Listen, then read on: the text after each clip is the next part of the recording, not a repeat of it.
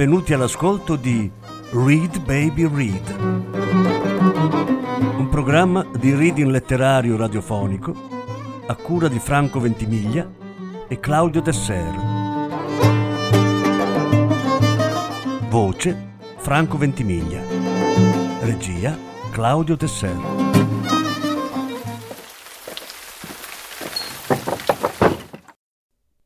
Nina Berberova il giunco mormorante. Lettura in cinque parti. Prima parte.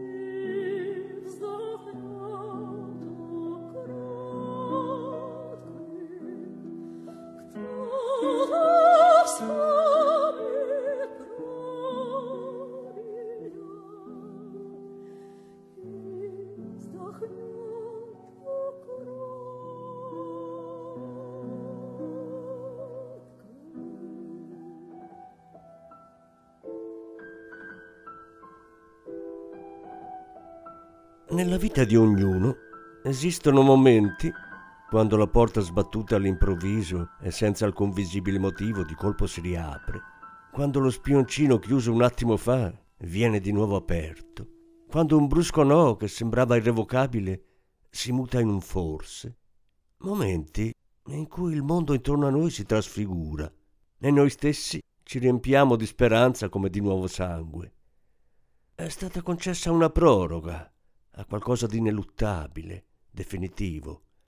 Il verdetto del giudice, del dottore, del console è stato rinviato. Una voce ci avverte che non tutto è perduto. E con gambe tremanti e lacrime di gratitudine passiamo nel locale adiacente, dove ci pregano di aspettare un poco, prima di spingerci nel baratro.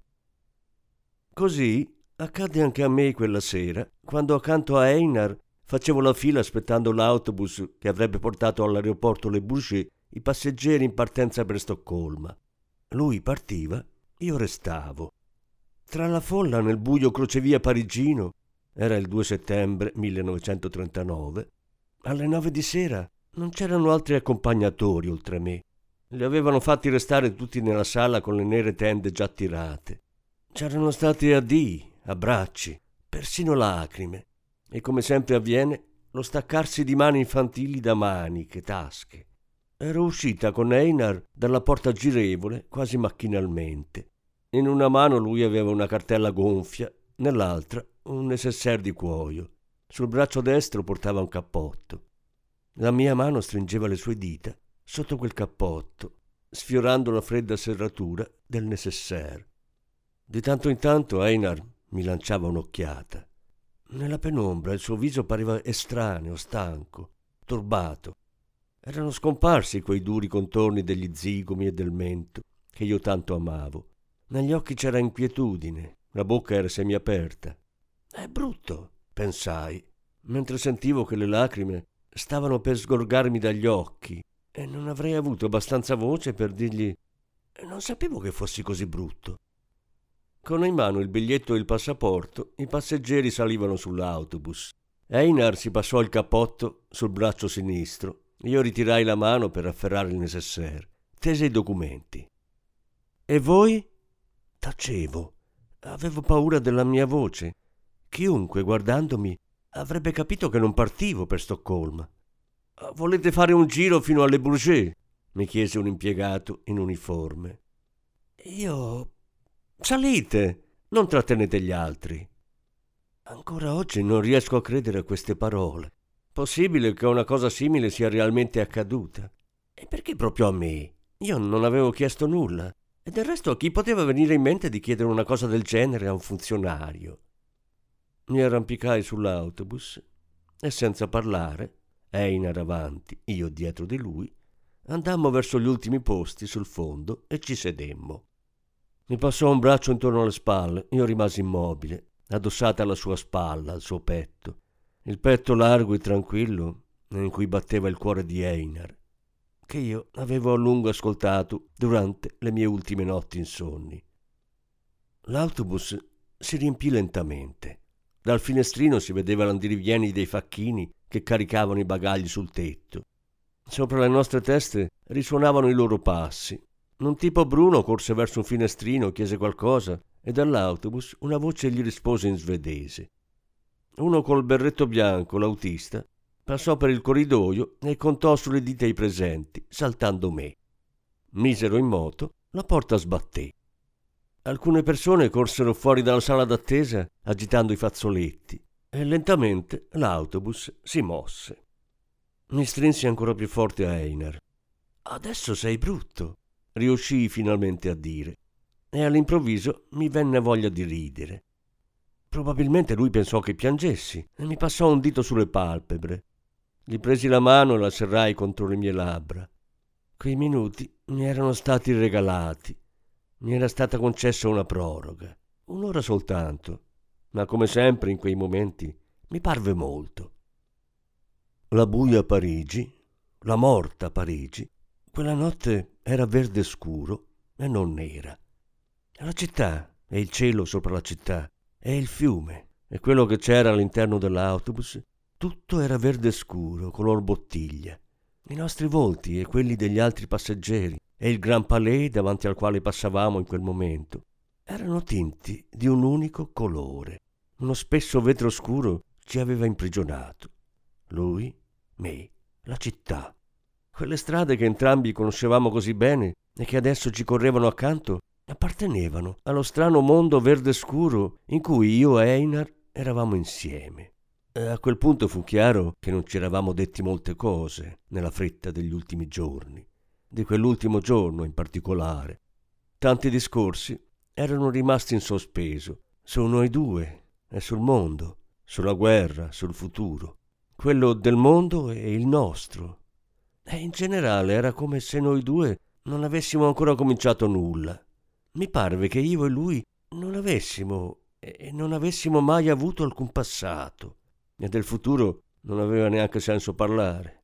Fantasmi davanti, fantasmi alle spalle, noi due stessi fantasmi, e tutto intorno è illusorio e l'unica cosa reale è questa forza che ci separa.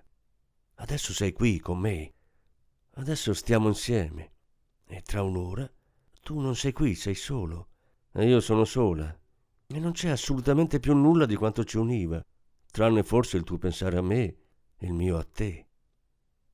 Tu e Parigi, diceva Einar, ma io non ascoltavo quello che stava dicendo. Promettimi di che cosa sta parlando? Sa che gli prometterò qualunque cosa mi chiederà. Forse anch'io dovrei dirgli promettimi. Ma c'è ancora tempo. Più tardi. Parigi e tu e tutto ciò che è stato. E di nuovo diceva qualcosa che la mia ragione non riusciva a comprendere, pur sapendo che doveva sforzarsi, che non ci sarebbe stata un'altra occasione, né domani, né dopodomani, forse neppure tra un anno. Più in là il mio sguardo non arrivava. La bottiglia di spesso vetro verde scuro in cui ero finita e da cui lui stava per uscire non si sarebbe rotta così presto. Sarebbero venuti i giorni dell'autunno e dell'inverno, le nere notti di guerra, e io sarei stata sola. È in continuo pericolo, diceva Einar, quasi leggendo nei miei pensieri, come sempre, e continuamente privata dello stretto necessario. Promettimi. E io, continuando a tenere la sua mano sulle labbra, sussurrai: Ma certo. Ricordo che prima, molti anni prima, guardavo Parigi come da lontano, con un senso di distacco e freddezza. Quanta storia in questa città, pensavo. Oppure quanta bellezza, oppure quanta natura, quanto cielo, uccelli, fiori. O ancora quanti monumenti e libri e tombe e lapidi di marmo. Qui è vissuto il tale. Ma adesso guardavo gli alberi del lungo Senna che mi volavano incontro e pensavo quanta sofferenza qui e quanta ce ne sarà ancora. Non solo sofferenza in genere, ma sofferenza russa, quella nel cui alveo anch'io oggi mi trovo. Da Turgenev, che soffriva in un appartamento di Rue Douai, e Dostoevsky, che pativa in un albergo di Boulevard Saint-Michel, attraverso l'ormai dimenticato autore dei versi sul fiume che forma la curva più sinuosa, che qui si suicidò ancora prima dell'altra guerra. Una volta ho visto la sua tomba. La lapide è intatta, ma un cespuglio di rose selvatiche l'ha completamente ricoperta. Attraverso il pittore smarritosi nelle capitali europee, qualcuno di voi ne ricorda ancora il nome, che arrivò qui e si fermò e diceva ti maledico, ma resto. E poi inghiottì dei sonniferi, e come talvolta accade, non gli fecero la lavanda gastrica. Fino a me, alla mia piccolissima e grandissima sofferenza, mentre l'autobus sale verso l'opera. C'è una salita, la senti? disse Einar. Non me ne ero mai accorto, eppure conosco bene questi posti. Tutto era morto, e solo ieri sera qui tutto rumoreggiava e sfavillava di luci, e la tenebra verde scuro era ancora una novità per le strade, gli edifici, il cielo, e il selciato che per tanti anni avevo creduto colorati di lilla e malva. Tutto è diverso oggi, disse di nuovo pianissimo. Ti guardo, guardo dal finestrino e non credo, non credo, capisci? Non riesco a credere che tutto questo stia per finire. Mi guardò negli occhi e chiese sorridendo: Che poesia c'è sull'argomento? Mi prendeva in giro. Diceva che in russo c'è immancabilmente una poesia per ogni caso della vita. Una ce n'è già stata, dissi, quando l'autobus è partito. Ma non te la dirò. No, devi dirmela. È stato quando ti ho detto che non sapevo quanto fossi brutto. Non dicemmo più nulla e la Gare du Nord, verde scuro, nel verde scuro del boulevard, restò dietro di noi.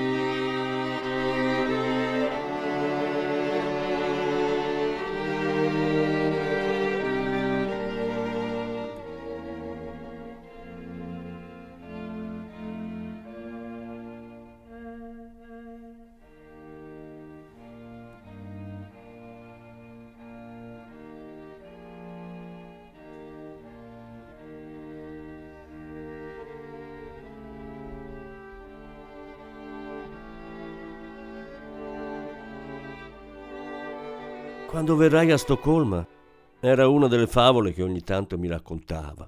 Un'altra era quando andremo in Brasile. La terza, quando torneremo in Russia. Non conosceva il russo, non era mai stato in Russia, aveva puro sangue svedese nelle vene. Ma suo padre in gioventù aveva vissuto a Pietroburgo, parlava russo e adesso, vedovo, aveva in casa una gnania russa, capitata in modo per me assolutamente incomprensibile nella loro famiglia, con tanto di icone e samovar. In una fotografia che conoscevo bene, lo si vedeva seduto in poltrona, paralizzato, magro, lungo, somigliava a Re Gustavo. E accanto a lui, un po' più indietro, con un fazzoletto in testa e un grembiule ricamato, c'era la Niania russa, una donna corpulenta ma con un piccolo viso grinzoso, una mano sotto il mento, la schiena contro lo stipite della porta. Quando verrai a Stoccolma, diceva Einar, e passeggerai nel parco reale, in una finestra del palazzo sulla sinistra, in alto, vedrai un braccio che si muove, come di qualcuno che dirige un'orchestra. È il nostro re che ricama. E quando andremo in Brasile? Quando andremo in Brasile dovremmo assolutamente informarci sui giacimenti diamantiferi che appartenevano al padre di mia madre. Un tempo rendevano molto, poi nulla più, e ora saranno completamente ricoperti di erbacce. Da un pezzo nessuno ne ha più sentito parlare. Sei sicuro che siano in Brasile e non in Rhodesia? Così mi ha detto mio fratello. E quando torneremo in Russia? In Russia dovremo andarci per la Gnania, è di Kurgani, un villaggio della Volos di Lukin, nel distretto di Vesigonsk. Bisogna portarcela. A volte soffre di una terribile nostalgia. Adesso le Volosti non esistono più. Distretto di Vesigonsk, governatorato di Tver. E neanche i distretti, diglielo. E cosa c'è allora? Province, regioni, repubbliche. Ah, va bene, glielo dirò. E l'ampia e diritta strada che ci portava fuori città correva sotto le nostre ruote e anche il tempo correva incontro e oltre noi. Nord-est.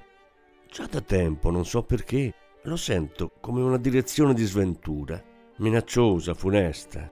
Sarebbe ora di capirne il motivo. Un aereo vola a nord-est e sparisce. Nessuna notizia da nord-est. Il nemico arriva da nord-est Qualcuno è andato a nord-est e non è più visto. Ah, basta. Ferma i miei pensieri, ti prego, da sola non ci riesco. Parliamo del Brasile, parliamo della Rhodesia, oppure parliamo della guerra. È iniziata stamattina. Soltanto stamattina, possibile? A me sembra che duri già da molto tempo. Le sue mani, le mie, e tutte e quattro si aggrappavano l'una all'altra. Non serve comunque a nulla. Serve soltanto finché stiamo insieme su quest'autobus traballante. Sono rimasti ancora 20 minuti, forse 18. Folle di reclute camminavano nel buio. L'autobus le superò inclinandosi fortemente da un lato, così forte che finì con tutto il corpo su quello di Einar e di nuovo ci guardammo. Non mi dimenticherai, chiese a un tratto. Domanda sconveniente, non ti assomiglia. Lo prometti? Lo prometto. Che cos'altro devo promettere? Tutto ciò che vuoi. Prendo tutto. Mi strinse forte a sé. Non parlammo più. Dall'autobus non mi lasciarono scendere. Io serrai il mio viso al vetro, come scrivevano un tempo nei romanzi. La contessa giaceva semisdraiata sul sofà e il conte serrava la fronte infuocata al freddo vetro. Lampioni azzurri come enormi velese nella notte verde scuro. Non sarà un regno sottomarino. Non ci avrà sommersi tutti. Einar, posato a terra al necessaire, mi saluta con la mano. È l'ultimo. Tutti sono già entrati nell'ampia porta. Einar! Corro verso l'uscita per scendere, raggiungere quella porta e gridargli Einar, addio! Sii felice sulla terraferma. Qui noi stiamo andando a fondo. Einar, andiamo a fondo e annegheremo. E seppure sopravviveremo, non saremo più noi, non saremo più gli stessi. Ma la porta dell'autobus è chiusa dall'esterno. Hanno fatto finta di non vedermi e non c'è intorno nessuno. Mi siedo sul primo sedile che capita. Di nuovo guardo dal finestrino. Niente, nessuno. Finché non arriva l'autista, lo stesso che ha contato i passeggeri sulle dita e saltato me. non dice nulla, mette in moto, volta con prudenza, traccia un cerchio e calmi e tranquilli torniamo indietro. Apro il finestrino, rumore di vento fra i capelli, la macchia lontana della città, verde scuro con riflessi color oliva, si fa più vicina. Un lungo spasmo nel petto, le lacrime mi sgorgano dagli occhi e io le fermo, è come se mi fermassi tutta e sto immobile e guardo quanto è successo, ma la realtà del passato e del presente è tutta deformata, mostruosamente appiattita.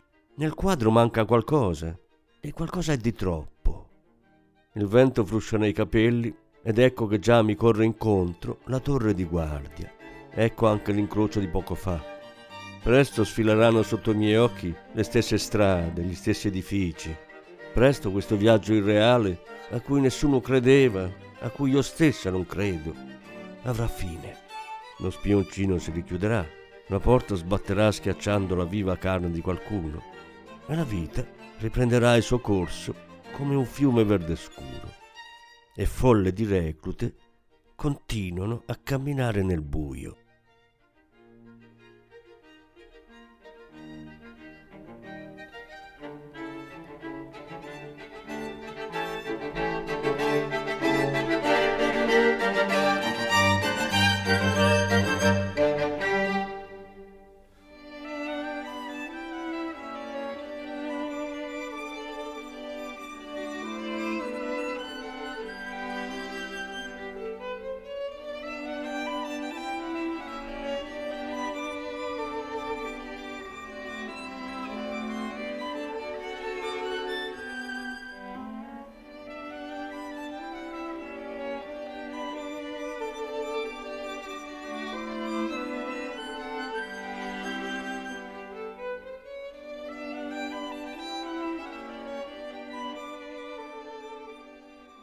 Sette lunghi anni di separazione. Einar ha ragione. Noi russi abbiamo una poesia per ogni caso della vita. Trascorsero sette anni dalla sera in cui fece ritorno nel grande silenzioso appartamento di Dmitri Georgievich, dove vivevo non si sa se a titolo di nipote, segretaria o inquilina, al giorno in cui rividi Einar. Tornata a casa, attraversai le stanze senza far rumore e bussai allo studio di Dmitri Georgievich. Stava seduto sotto la lampada, le gambe avvolte nel plaid, con la sua vecchia giacca di cammello e la papalina. Allora aveva 79 anni. Lui non somiglia a Gustavo di Svezia, somiglia a un imperatore cinese, pensai. Disse che aveva cenato e lavorato, che ora stava leggendo e non aveva bisogno di nulla. Io andai nella mia stanza e mi sdraiai senza svestirmi e rimasi così fino al mattino, senza sonno, senza forza, senza lacrime, con un unico pensiero nella testa, ciò che è stato, ciò che sarà. Dal giorno in cui aveva sposato la sorella di mia madre, già molto tempo prima della mia nascita, Dmitri Georgievich aveva costretto tutta la famiglia della moglie a darsi da fare e quando venni alla luce io, a casa nostra l'ozio era considerato il più grave dei peccati. Visto che Dmitri Georgievich scriveva libri, andava ai convegni, teneva lezioni e aveva contatti diretti con molte accademie di tutto il mondo, anche noi tutti dovevamo fare qualcosa di utile. Il mio primo ricordo. Ho appena compiuto tre anni, sto al centro della stanza, mi sento schiacciata da un immenso senso di colpa e mia madre mi domanda con espressione seria Cosa stai facendo? Niente. Vai a occuparti di qualcosa. Perdere così inutilmente il tempo.